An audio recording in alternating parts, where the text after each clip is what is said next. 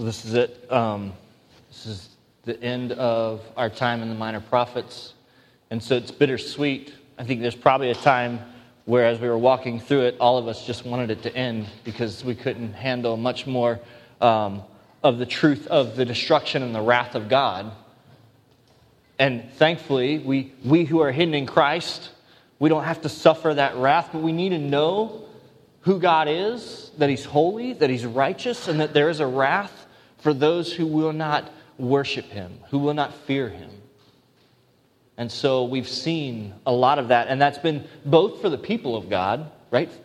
Prophets to Judah, prophets to uh, Israel, to the city of Jerusalem, but it's also been to those outside of God's people, to Edom and to Nineveh and to the Assyrians. And so there's been this, this proclamation by these 12 minor prophets throughout all the known world of who God is and what He has done.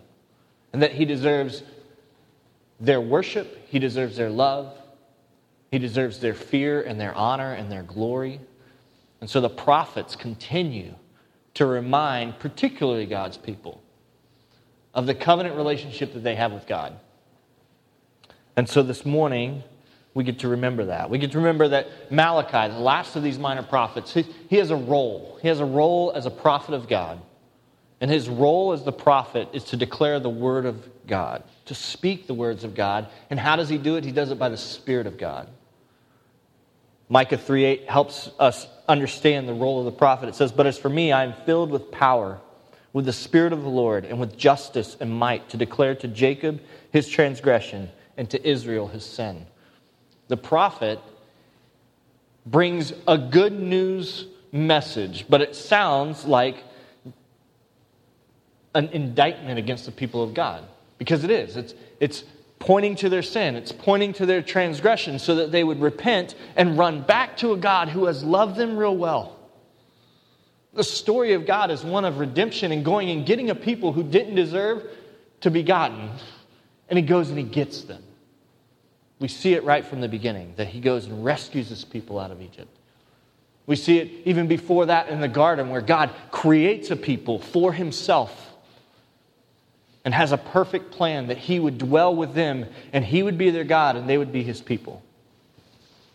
So these minor prophets, they are uh, God's covenant watchdogs. They're the ones that remind the people of who God is and who he's called them to be and how to walk in those ways these prophets would go before the people. And, and what we've seen is that's a scary thing. To go before either people that are your people and tell them, hey, you need to fix this, you need to correct this, we need to do this together, or to go before your enemies. That's even scarier. Make that declaration you are wrong. Nobody likes to be told that they're wrong. And yet, one of the kindnesses of God is that He would continue to send prophet after prophet after prophet to tell us that we need a salvation that we cannot do for ourselves. And so God's been kind, giving us the call to faithful obedience to the law of God. Jeremiah 7:23 says this, "But this command I gave them, obey my voice, and I will be your God, and you shall be my people, and walk in all the way that I command you, that it may be well with you." This Old Testament relationship between God and his people is, is if you walk in his ways, you will receive the blessing of God. If you don't, you're going to be cursed. You're going to sit under transgression. You're going to sit under judgment. And so God calls them to walk in his ways so that they would receive his blessing, receive his mercy, be his people. It's a pronouncement of judgment and it's a call to repentance and return. And we, guess what? We're going to see the same thing in Malachi. We're going to see this call to examine how do we worship God?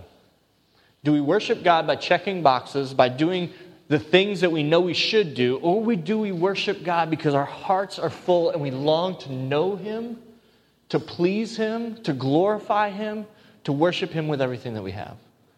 That's our, that's our call today. And the beauty of it is that we cannot do it ourselves. And so we have this sweet little promise right at the end of the Old Testament that God is going to do this thing. He's going to change hearts. He's going to change our hearts so that we would love Him, and He's going to show us His love for us. But to hear that, we need a, a miracle today. We need the, the work of the Spirit that would give us ears to hear and eyes to see. So let's ask Him for that. Will you pray with me? Lord, we thank you that we get to come and we have your word. Man, what a gift, God. For thousands of years, people would have to go and hear it read to them, and we have access to it every day, every hour, every minute, we get to know exactly who you are, who you've declared yourself to be. And, and you even tell us who we are in your word. And so, Lord, we get to, to see that too, and we get to worship you in spirit and in truth. But, Lord, if it's just words on a page, it won't change hearts. So we ask for the miracle of your spirit to make the word effective in our lives today. Some of us have hardened hearts this morning. And so we need you to soften our hearts. Some of us are brokenhearted this morning, and we need you to encourage us in your faithfulness. So, Lord, would you do what only you can do, both here and throughout the world? Lord, as your gospel is being proclaimed, would you save? I pray that as, as we make this request, Lord, that you would bring to mind people that we know who need to hear the good news of the salvation of Jesus Christ and believe it. Lord, would you stir our hearts to pray for them? And would you do the miracle today? May today be the day of salvation. Lord, and for those of us that are saved, would you remind us again of the joy of our salvation, that you have done this great gospel work by sending your Son to worship rightly when I cannot worship rightly.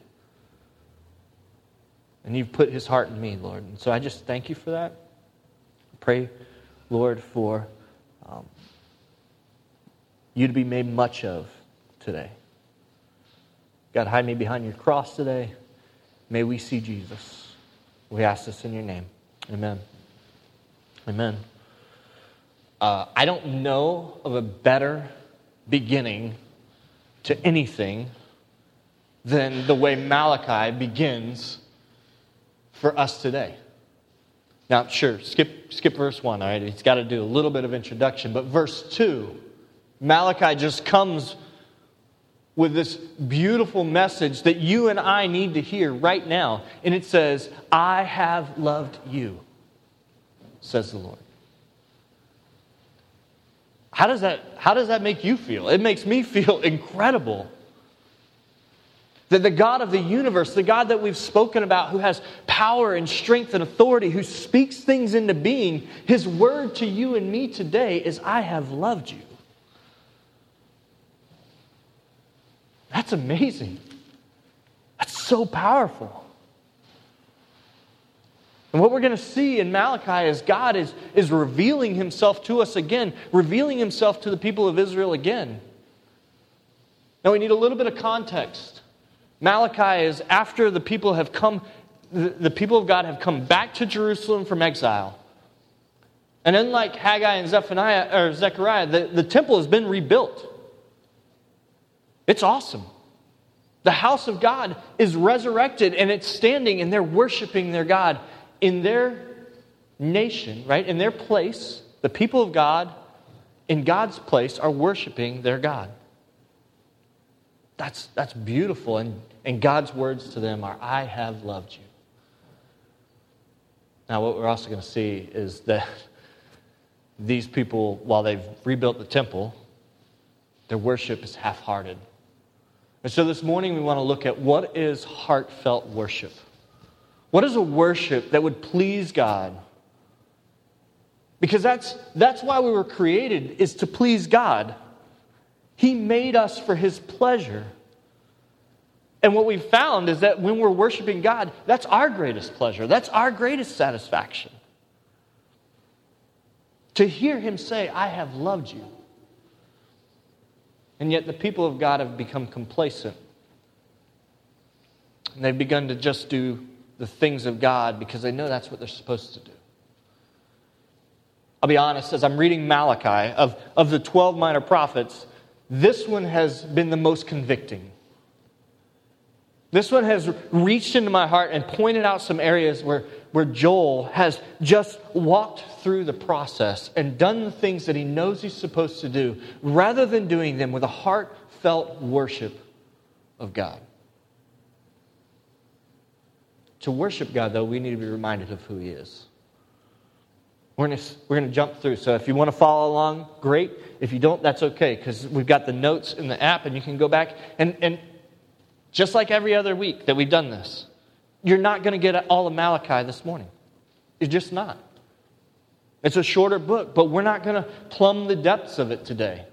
So you've got to go and you've got to read it yourself and you've got to say, Lord, would you open my eyes to what you want to say to me through Malachi? But I pray we see a couple things today. I pray that we see God's truth and his judgment. Like, who is God? And in light of that, how has he judged us? So we see that in verse 2. I have loved you. God is love. God has created us for his pleasure, and he has loved us.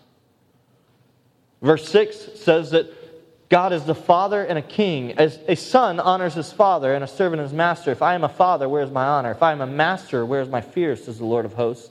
O priests who despise my name, but you have said, How have we despised your name? So God there is saying that he is he's a father and he's a master, he is a Lord.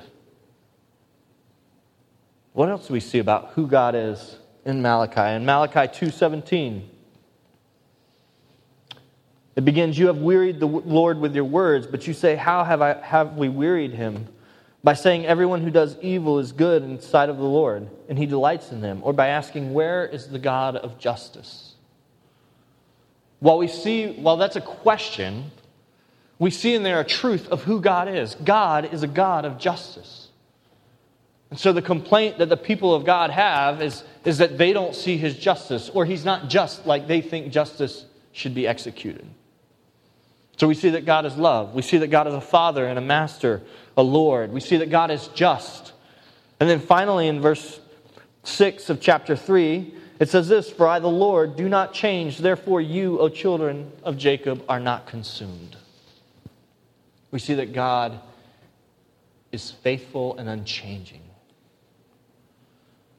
That's good news. We try to understand who God is, and even as we come to Him, we bring our own ideas, right? We bring our own limitations, and we say, God, you're unchanging, but I don't even know what that is because I'm so changing. I'm so fickle. I'm so back and forth, but you say that you do not change. I want to know what that means, and I want to find hope there. This is the, the truths of who God is that we're going to look at. And, and with each of these truths, we have a complaint and an excuse of the people of God. And so that's what Malachi is. It's this conversation. It's really just one, one part of the conversation. Jesus speaks for, or God speaks for both sides. He tells them who he is, and then he tells them what they've said. But you say, how? And so we see this and the beauty of it is, it really speaks to us today. Because we have complaints, we have excuses, we have questions. I have loved you, verse 2. Jeremiah 31 3 says, The Lord appeared to him from far away. I have loved you with an everlasting love. Therefore, I have continued my faithfulness to you. In that passage, we see both the love of God and the faithfulness and unchanging of God.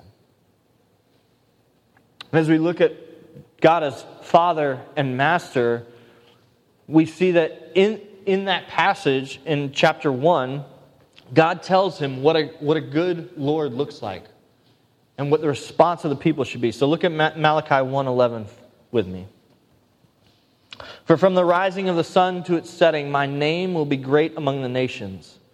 And in every place incense will be offered to my name and a pure offering. For my name will be great among the nations says the Lord of hosts. God is about his name, he's about his character. We have a hard time with that. We think that that makes him really self centered and kind of egotistical. But the reality is that we want a king who is powerful, who deserves to be feared, who is great. That's the king we want. And that's the king we have. And God tells us over and over that that's true. He tells us in, in verse 11 that my name will be great among the nations. He says it twice. And then if you skip down to 14, he says it again For I am a great king, says the Lord of hosts, and my name will be feared among the nations. I think fear, sometimes, especially coming out of Halloween, we have a bad idea of what fear is. But the reality is that fear is an, is an honor, a trepidation, a, a glory, a respect for something powerful. So when God's calling them and telling them that He will be feared among the nations, He's saying, I will be respected and honored and glory, glorified among all peoples. It's going to happen. We've looked at that several times over the last couple months that, that there is always this pointing by the prophets to what Jesus would do, but then there's also a pointing to a final, final end, a final reality. When Jesus comes back again and he establishes the kingdom that he's promised, and we're actually going to see it and we're actually going to experience it where he's going to vanquish all of the injustice, he's going to vanquish all of the hurt, all of the sin, all of the brokenness, and it's going to be perfect. Absolutely perfect. And we can't understand it because we, we just don't have a mindset that can understand that. But we hope for it, we long for it, we want it. And what we see here is God telling us again, For I am a great king, says the Lord of hosts. My name will be feared among the nations. I think it's important that we make a, a quick contrast before we move into the, the heartless worship of the people to realize that, that they've got some, some things that they're doing that really point to uh, the sin in their lives. And one of them is that if God is a great king, then he deserves perfect sacrifice, he deserves right worship, and yet they're not giving it to him. The indictment of God against the people is that, hey, you're bringing me your lame animals. I've asked for a perfect sacrifice. You bring what's left over. You bring animals that are, that are sullied, animals that aren't perfect, that they're lame. Or I've asked for your best and you've given me the runt of the litter. But then he says, but you don't do that to your governors. Remember, they're, they're allowed to be back in Israel. They're allowed to worship in Jerusalem, but they are still being governed by an outside kingdom. And so, to those governors, to the, the, the flesh governors, they give their best. And it says in Malachi 1 8 and 9, when you offer blind animals in sacrifice, is that not evil? When you offer those that are lame or sick, is that not evil? Present that to your governor. Will he accept you or show you favor, says the Lord of hosts? And now entreat the favor of God, that he may be gracious to us. With such a gift from your hand, will he show favor to any of you, says the Lord of hosts. God is expressing his worthiness of our best. If God is love, if God is Father and he's a good master, if God is just and he's unchanging, he deserves our perfect devotion, our right worship more so than any wicked government, more so than a puppet governor. And yet the people of God are giving their best to this governor because listen, that in reality that's what's going to affect their lives right now. And they forget that that's a temporal thing. Can we bring this home a little bit? Do we do we give God our seconds and give our first to people that we can uh, feel or see or actually be in relationship with? Do we give our job our best because we think, man, I have to give my job my best, otherwise I'm going to lose it, and then I'll give God whatever's left?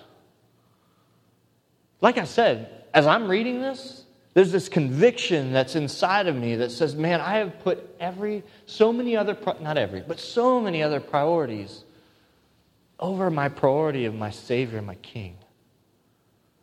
And I've given him just the very end of my day when I'm checking the box. And I'm barely, like, I'm barely coherent. And I, and I ask, God, would you bless this day?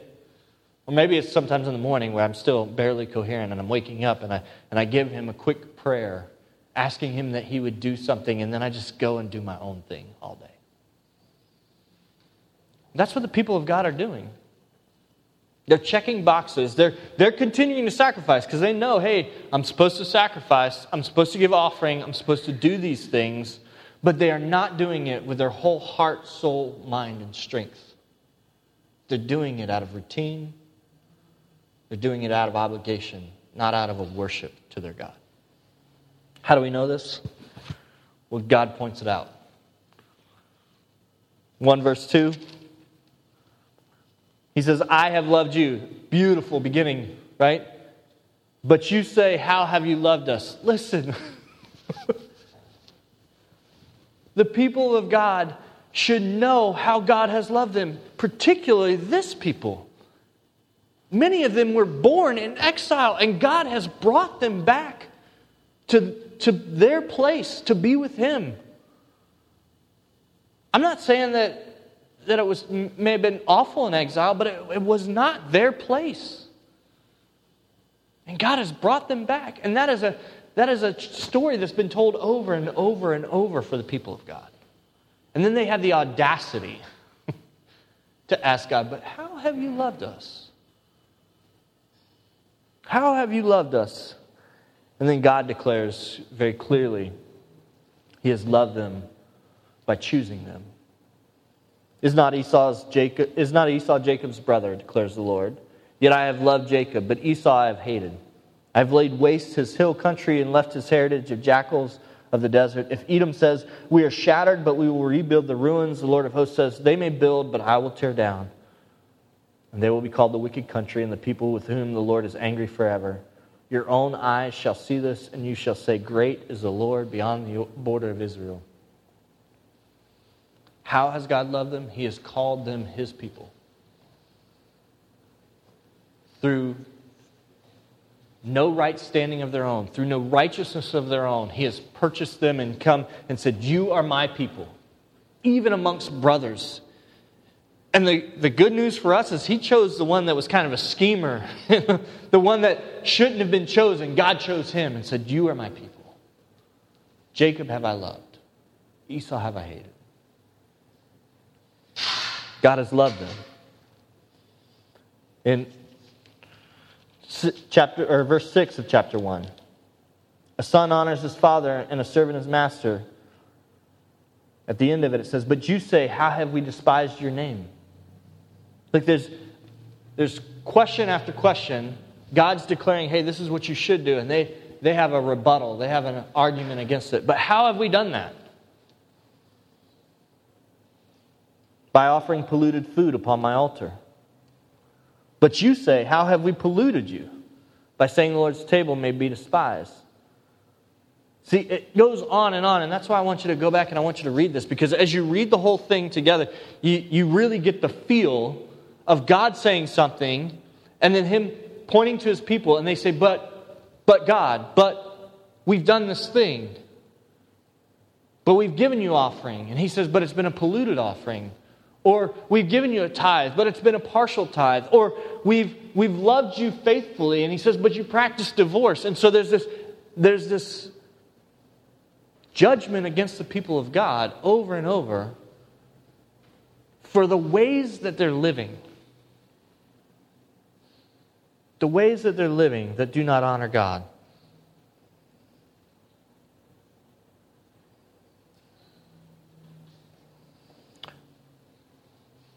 Verse 12.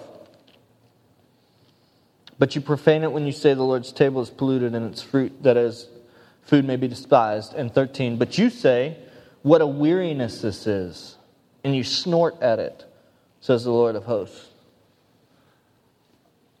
What a weariness this is. This is tedious. This is mundane, and it's not really producing anything.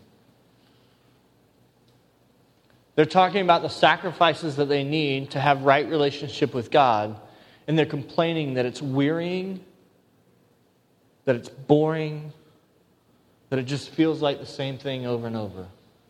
And it is. It's the same thing over and over. Some of these sacrifices and offerings are annual offerings and sacrifices. Some of them are uh, more often than that. Some of them are daily sacrifices. And it is, it's repeated over and over and over.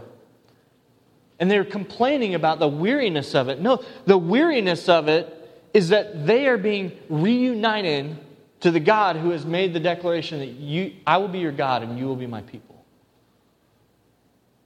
But sometimes we get weary of it too. Right? Sometimes it feels more like a chore to worship God than it does feel like something that I want to do with my whole heart, soul, mind, and strength. And so we sit under the same judgment that God has for his people 2,500 years ago. We are that same people. We are wearied by worshiping God. And I'm not just talking about going to church on Sundays or reading your Bible or um, praying, all the things that we kind of check mark as, as the ways that we worship God. I'm talking about things like working hard, to honor your. Now, the Bible uses master often, but for us, it could just be boss. I'm talking about being intentional in raising up your kids and pointing them to Jesus, raising them in the fear of the Lord. I'm talking about loving your wife or your spouse in a way that is worshipful. We've got a great example of this because God's kind. Um, like I, I rub Randy's feet. I, I take my, my wife's feet and I, I massage her feet, and that's one of the ways that I show her that I love her. And and God's created me in a way that I love doing that. I love serving her in that way. But sometimes I just do it because I know that that's what she's expecting me to do. And so it's kind of a half hearted thing. And it's maybe just a couple seconds, right? And then I feel like I've checked that box and I've appeased my wife and I've loved her well. Do you think that she feels loved in that moment? No. What's even worse is, is sometimes I'll try to love her in ways that she doesn't like to be loved. And I think that I've loved her well. But God, in His kindness, has given us the way that He wants to be loved. The way that we get to do it with all of our heart, whole, whole heart, soul, mind, and strength. To obey Him and to walk in faithful obedience to Him.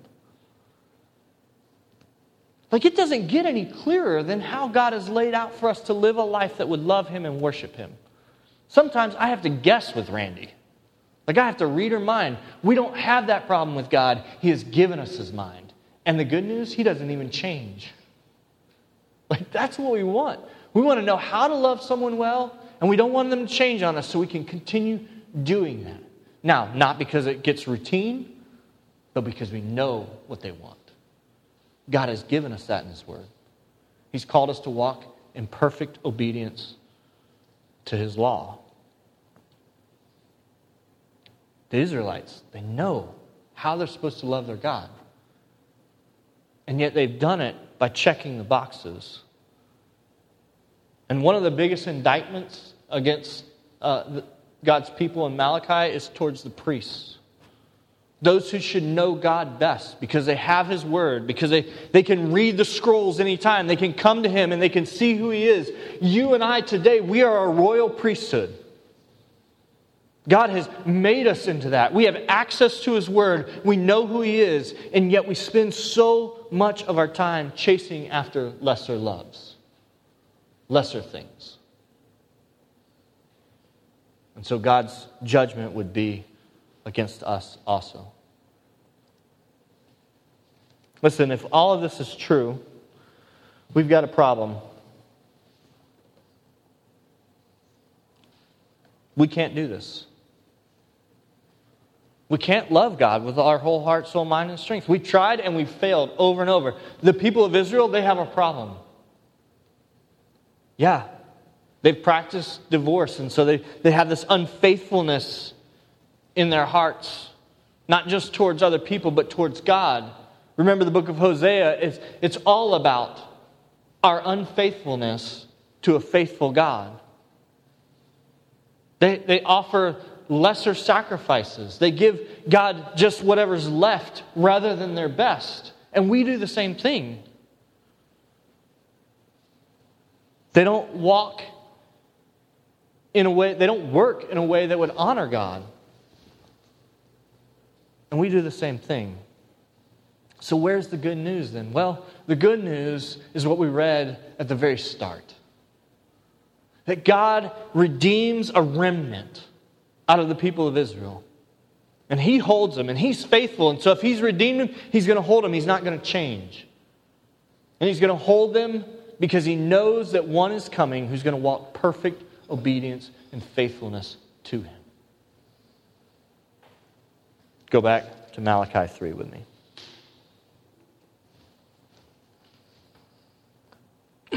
Before we get to 16, I want to read the beginning of chapter 3.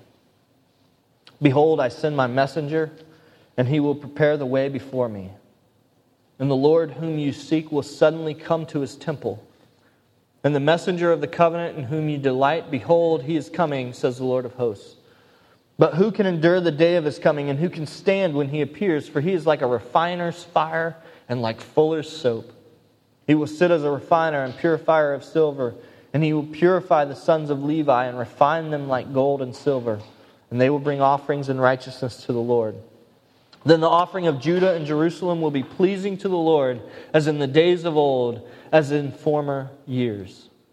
And I will draw near to you for judgment. I will be a swift witness against the sorcerers, against the adulterers, against those who swear falsely, against those who oppress the hired worker in his wages, the widow and the fatherless, those who trust alongside, against those who thrust alongside the sojourner, and do not fear me, says the Lord of hosts.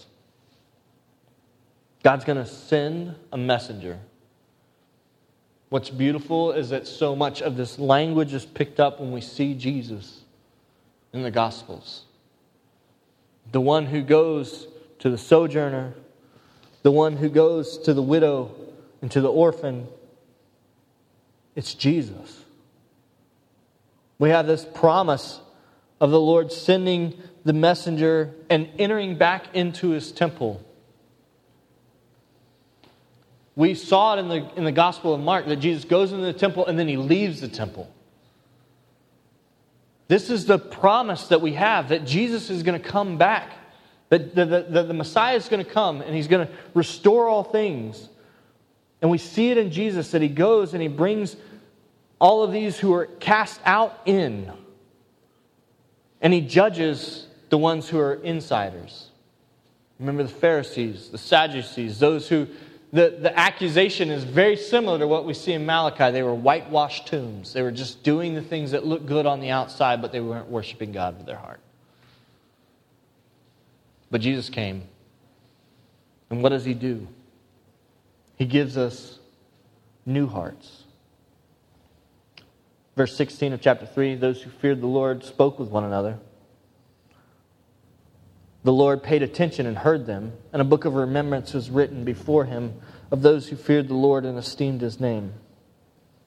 This idea of esteeming the name of the Lord, of fearing the name of the Lord, of honoring the name of the Lord. I don't see the word repentance written in this book, but I see it in the way that they would change. The way that they would go from not fearing the Lord to fearing the Lord. They would recognize their sin and they would say, God, you are worthy of better than I have given you, and I want to give you everything that I have. And so the Lord is saving this remnant, this group of people that would speak to one another and fear the Lord. The promise in 17, they shall be mine, says the Lord of hosts. In the day when I make up my treasured possession, and I will spare them and as a man spares his son who serves him. I love that. He's, they are my precious possession, and I will spare them as a son. How has He spared you and I as sons? Through the gospel. Because He sacrificed His Son. Like, that's the beauty of it. He, he saves you and I as sons by giving up His Son. Jesus comes and He walks perfect obedience to the Father, perfect heartfelt worship in all of life. We've seen it in the Gospels. We've seen how he lives and how he honors God. This is the requirement that God has always had for his people. From Deuteronomy 6, 4 through 9, he says, Hear, O Israel, the Lord our God, the Lord is one. You shall love the Lord your God with all your heart and with all your soul and with all your might. And these words that I command you today shall be on your heart. You shall teach them diligently to your children and shall talk of them when you sit in your house and when you walk by the way and when you lie down and when you rise. You shall bind them as a sign on your hand and they shall be as frontlets between your eyes. You shall write them on the doorposts of your house and on your gates. Listen, this, is, this was the requirement to be God's people, that they would live all of life in this way. I don't think they actually had blinders on. I think this is more metaphorical that, they, that everything that they saw, everything that they did, wherever they would go in their households, there would be this desire to worship God and to honor Him with everything that they had. And so, if that is the requirement, we need something outside of us to fulfill that requirement. We have the promise of changed hearts. Uh, this promise is echoed in Ezekiel, Ezekiel 11, 19, and 20. It says, And I will give them one heart, and a new spirit I will put within them. I will remove the heart of stone from their flesh and give them a heart of flesh that they may walk in my statutes and keep my rules and obey them, and they shall be my people, and I will be their God. You see, it can't just be this external obedience. Because it has to be this heartfelt obedience with, with a, a heart of flesh, it means that you and I cannot perform this in our own works. It means that a miracle has to take place that takes this hard heart and exchanges it for a soft heart of flesh. And the, the Bible says that it only happens by the Spirit of God. So you and I cannot make this happen. As much as we desperately want to, as much as when we sit under the judgment of God, we want to fix ourselves, we cannot do it. How has God done it? He has sent His Spirit, He has sent His Son. He has done it. And what we see is this promise fulfilled in verse 6 of chapter 4 of Malachi. And he will turn the hearts of the fathers to their children, and the hearts of the children to their fathers, lest I come and strike the land with a decree of utter destruction. How is he turning the hearts of the children to the father? We just said we, we can't do it, and often our hearts are not towards the Father. Often our hearts are towards our own selfish gain, our own lives, what, what has immediate effect on me rather than what has an eternal perspective what has value to god so if that's true then like how has how is the spirit doing this changing our hearts well he's done it by the obedience of one the heart of the father and the power of god are shown in the gospel of jesus christ you want to know what jesus' heart is read his words I love John 15 through 17. It's, it's this beautiful uh, look into the heart of Christ. And he, he, how does he pray? He prays for his disciples and he prays that they would know God. One of the things he says in John 17, 25 through 26, he says, O righteous Father, even though the world does not know you, I know you. And these know that you have sent me. I made known to them your name, and I will continue to make it known that the love with which you have loved me may be in them and I in them. How has he turned the hearts of the fathers to the children, to the, ch- the children to the father? He did that by sending his son. The perfect child walked perfect love for the father, even as the father loved the son perfectly. Remember when Jesus comes out of the water at his baptism and, and the, the voice opens up from heaven and says, This is my son in whom I'm well pleased. Like that is that's the pleasure of the Father, a heart of the Father for his son. And then we see the heart of the Son for the Father throughout all of the gospel. Okay? Great. So one guy did it right. yeah, and that's all we need is that one guy to do it right. That one perfect God man to do it perfectly. Because today we have the promise that if we are in Christ, we have received his righteousness. The perfect obedience that he walked is now ours. Not just on our record, which it completely is, but we get to walk in those things today. We get to worship our God fully.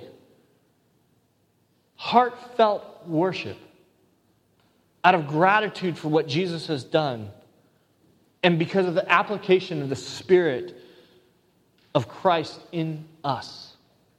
We get to do that.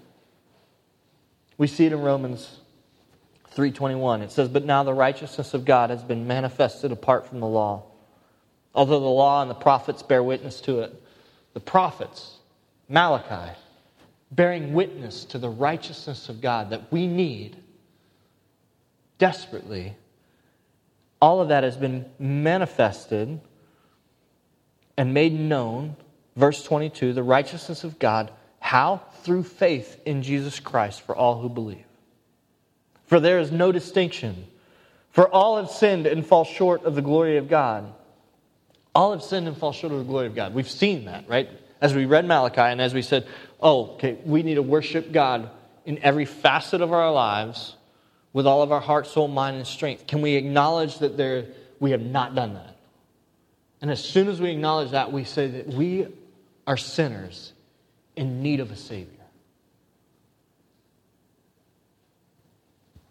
If that's true, for all have sinned and fall short of the glory of God, how are we fixed? Verse 24, and are justified by His grace as a gift through the redemption that is in Christ Jesus whom God put forward as a propitiation by his blood to be received by faith.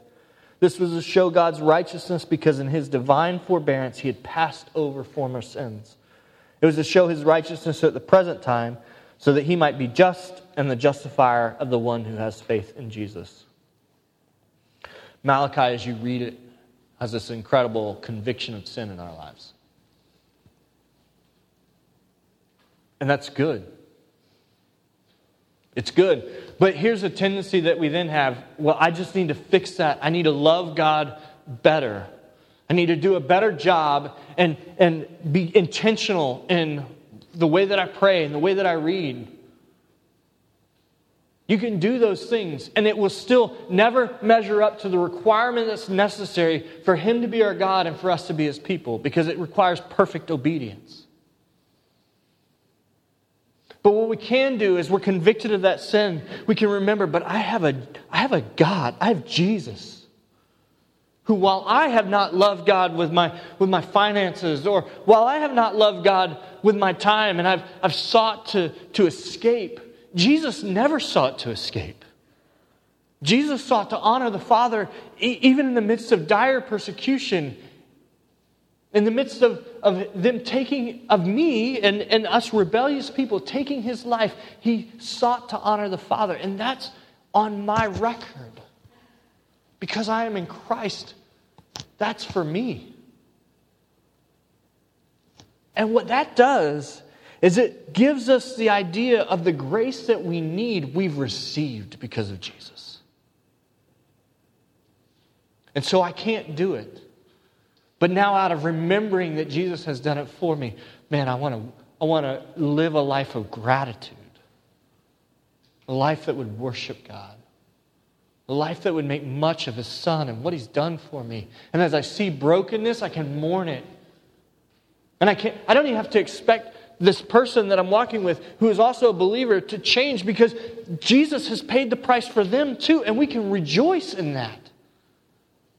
Now, the hope is that as we rejoice in that, we are changed and transformed and conformed into his image. That we actually worship rightly. That we don't bring our, our second best or, or maybe our, our leavings, but we would bring our very best to God.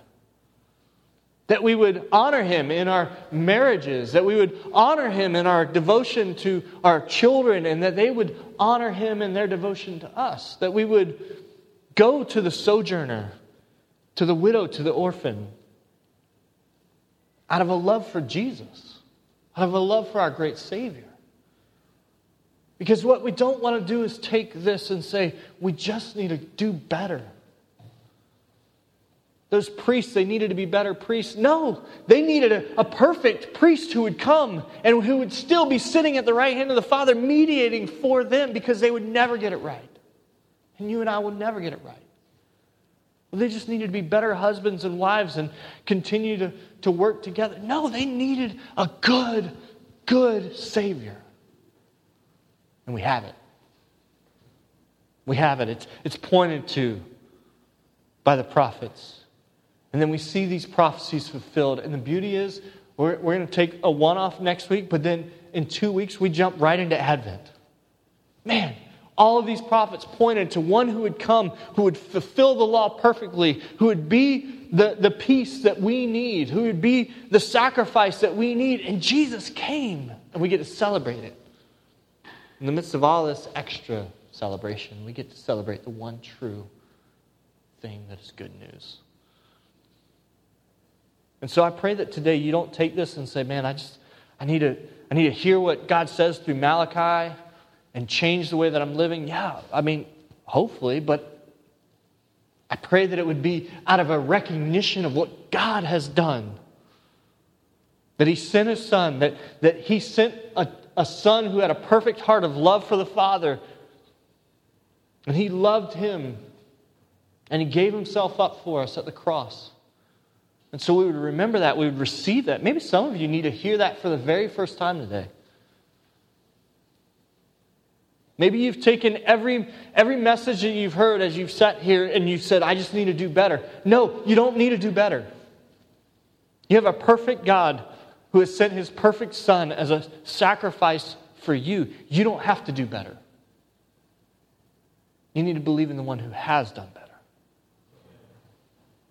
And then you need to rejoice. Like that should, that should make this worship heartfelt. That should make our worship beautiful in all of life. Like when we're done, we should sing louder than we sang before because we've seen again who God is and we've been reminded. And then we should go out singing, going and being the church together. So I pray God would do that in us today. Amen? God, we thank you. We thank you that we could not do this thing and you have done it. You have worshiped perfectly with all your heart, soul, mind, and strength. You have loved in the Son, you have loved the Father. And the Father has loved the Son, and you've turned the hearts of the Father to the children, the children to the Father, Lord. And today we get to, as grafted in heirs of grace, we get to rejoice with that and we get to have our hearts turned to you because of the work of Christ. Lord, may we examine our lives and may we be honest about where we have given you polluted sacrifices, where we've given you things that are not worthy of a God whose name should be feared in all the nations. God, but even as we, as we receive that conviction, may we not believe the lies of the enemy that we have to do better, that we have to go out and try harder, but we would believe the truth of God's word that we could not do it, and so you did it for us in the work of Jesus. May there be such gratitude in our hearts that you have done that that we would live lives of worship. That we wouldn't wait till heaven, but we would begin now to give you everything that you are due, everything that you are worthy of, all the glory and all the honor and all the praise. God, we ask that you would do this miracle in us today. We thank you that even as we begin, uh, as we take communion, Lord, that we remember we could not do it, so Jesus came and did it for us. God, and you took our sin and our shame, but you've also imputed to us. You've put in us your righteousness so that we can walk in this same heartfelt, faith filled obedience and worship to you. Lord, would you receive all the glory and all the honor and all the praise today? In Jesus' name we pray. Amen.